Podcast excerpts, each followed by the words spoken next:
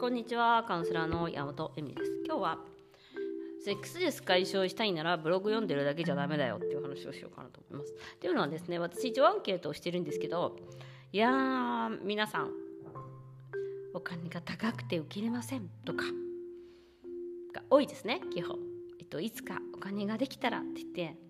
なんかお金のせいにしてるんですけど、ほん、ほんまかいなと。で、なんかブログで学びたいです。でもね、もしかしたらなんですけど、厳しい話をするとブログを読んでるだけじゃ絶対に解消しないですよ。いや、読むだけであなたも解消に導くっていうのは、読んで行動しなかったらそれは解消に導かれないですね。当たり前だけど。で、基本的に人間っていうのは主観的客観的だったら、主観的にしかものを自分のことを見れないので、自分の問題や悩みっていうのは、えっと、客観的には見れないようになってるんですよ、自分だから、ね、だからもうそこに一人一人人がいるだけでも客観的に見えるようになるんですよ。ありますか？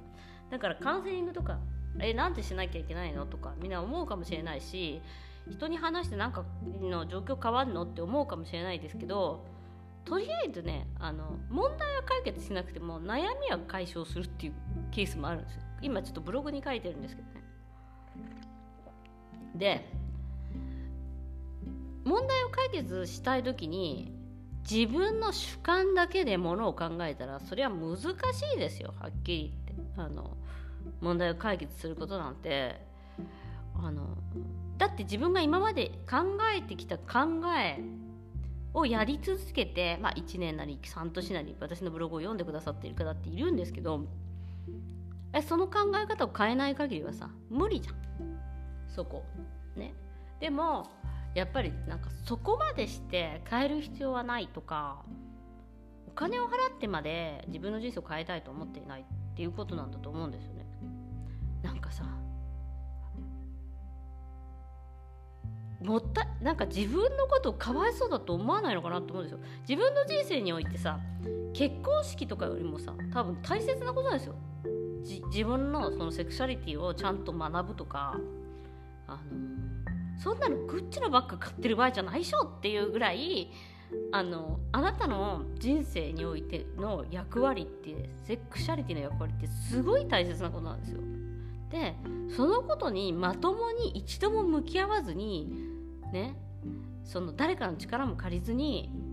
で文句を言い続けてる、その解消できないんだよねとか、旦那がこうなんだよねとか、なんか イーディー 気味なんだよねとか、そういうことを言い続けて、ふたりめ欲しかったって無理だよそんなのみたいな話なんですよね。で、結局その解消するもしないも別にどっちでもあなたの人生って実は変わらなくて、でも本当に、えっと、変わるっていうことができるんです、人生を変えることは。それは別に解消することだけではないですね、変えることは。その旦那さんと解消することだけではないし、まあ他にもいろいろな選択肢やいろいろな人生の在り方やいろいろなあなたの、うん、結婚の在り方っていうのがあるんです。なので、あの誰かに見てもらわなく、それを私じゃなくてもいいんですよ。誰かに一度相談することもなく、ね、客観的に見てもらうこともなく、そして新しい未来を自分の今まで通りのフィルター、考え方で、だって脳はいっこだからさ、自分の脳を使い続けたらさ、それは変わんないじゃん、ね、でそれを私にしてみれば瞑想もしないで、なんだろう、まあ、そのカウンセリングとか誰かに話を聞いてもらったりとかすることもしないで変えることなんて本当に難しいと思うんですよ。もちろんね、その向いてる人もいると思うんだよね、その考え方を自分で変えられる人も、うん、もちろんそれはあの向き不向きもあるんだし、その自分のそのポジティブにやっぱり、ね、自信を持ちたいとか多いんだよね、自己肯定感を上げたいっていう人が。でもそんなの今までのやり方で、自分が今までの考え方でやってたら、過去の自分が今だから、過去考えてたことが今だから、今もそれで過去もそれで、ずっとそうやって自分の人生をスタンプし続けるっていうか、同じものだから、そこにスタンプするものを変えていくしかないのよ、えね、でもそのスタンプしていくもの、その投影してその未来を、えっと、見ていくものを誰かに助けてもらって作らない限りは見えないんだよ。それはなぜかっていうと、やっぱり何度も言うように親とかからもらってるものも多いから、何十年もそれが正しいって思ってるから。でそれは正しいっていうのは確かなんだけど、っていうか本当にね、あの自分の、えーと、その問題をちゃんと見てくれた方っていうのは、すごい自分が我慢している、我慢するっていうことが人の犠牲になることを正しいと学んできたので、何より難しいのはその正しいと思ってきたことをやめることなんですよ。でもそれは人それぞれ状況とか環境とかが違って、一度見てもらえば分かることなんです。ちゃんと一緒に見れば。でもね、見なかったらね、誰かに見てもらわなかったらね、本当にできないことなので、それはもちろんパートナーとかが、うん、境界線を作らない方で、ちゃん 境界線、境界線がちゃんとある方で、えっと客観的に見てもらえればいいんだけど、そういうのみんな求めるじゃん。でもパートナーはカウンセラーじゃないからさ、やっぱ境界線が怪しいんだよね。だからお前そうじゃねえだろみたいな感じで言われたりとか、まあなんか頼りないなって思ったりとかしてるんだと思うんですけど、パートナーにそのカウンセラーの役っていうか、自分を癒してもらう役っていうのを求めること自体が間違いなんですよね。私のことを分かってくれないって分かるはずないんですよ、他人だからね。だからね、あのやっぱね、行動だから、あのやっぱ行動するのすごい大切ですよね。カウンセやっぱねカウンセリング受けてくれた人ってすごいやっぱ行動力っていうか怖いと思うんですよ。そのにまんえん、私のカウンセリングにまんえんとかだったっけとか、まあ、何十万円っていうするものをねボンっては買えないっていうのは分かるんです。ただしやってくれた方はもう経済的とかも変わっていくし、あのこれはやんなかったら絶対できなかったことでしょって今すごい思う方がいっぱい出てるんですよね。でいちねん経ったらこんな感じっていうのがあって、いちねん経ったらだいたい自分の仕事が変わったりとかするのもあるし、ちゃんと自分の、えっと、未来を見れるようになるし、にねんさんねんになったら本当に思った通りの人生を歩んでる人っていっぱいいるんですよね。いっぱいっていうかね、何人か出てきて、私が見てた世界、私が、えっと、その方たちに見てた世界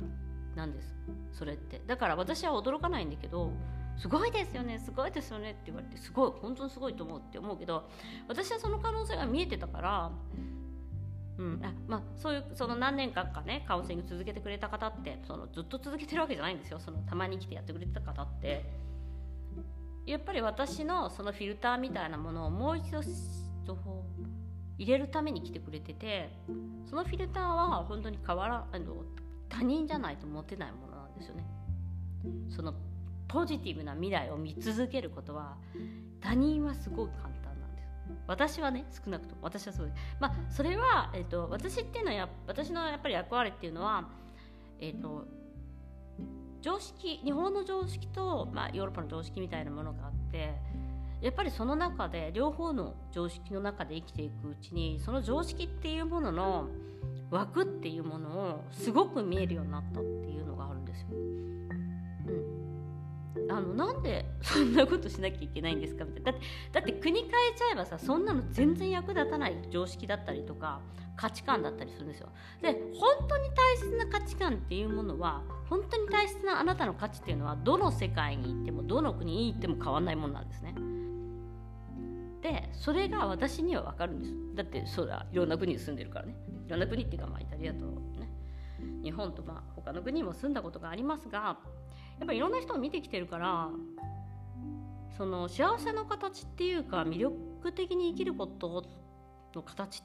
とか一つじゃないんですよ。で逆に言えば大変かもしれないですよ、その道って。でもその人にとっては満足感が高い方法なんです。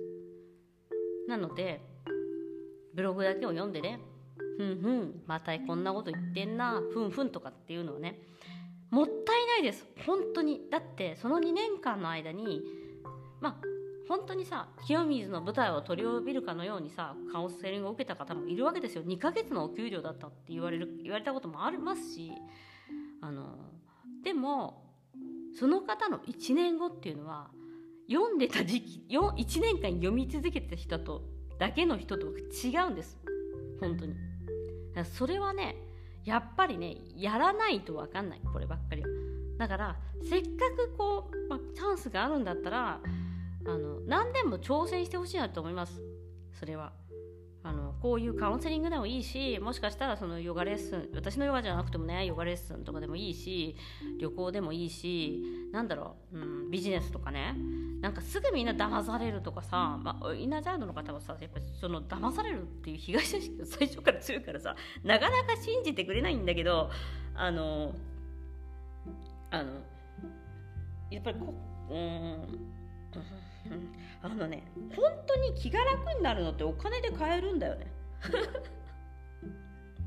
私お金で買ってます今。いや、ちょっとやばいなと思ったらすぐもう愚痴が言えるセラピストさんとかあの行ってますもん、今でも。で、瞑想会に行ってたりとかね、あのでお金とか払わないとやんないからさ、やっぱちょっと高めのに払っとけばさ、行くじゃん。でさ、やるじゃん。そしたらすごい気分よく乗るんだよね。それだけのことかと思って、え、今まで性格直さなきゃとかさ、自己肯定感上げなきゃとかワークやってたけど、ええただ単にちょっとワークショップとかオンラインで出ちゃうだけでこの気分良くなっちゃうんだとか、人に話すだけでこの気分良くなっちゃうんだと思ったら、え、なんか努力することがバカバカしくなってきたので、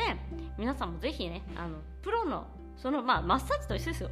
一回プロのやつやってみるとすごい楽しいし、あの簡単にこう気分良くなれるじゃないですか。と一緒でね、何か行動をね、ぜひぜひしてほしいなと思ってます。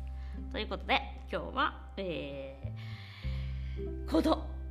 ブログ読んでるだけじゃダメだ、みんな。オンラインのこのポッドキャスト聞いてるだけじゃダメです。何か行動しましょう。ということで、今日もご視聴ありがとうございました。ではまた。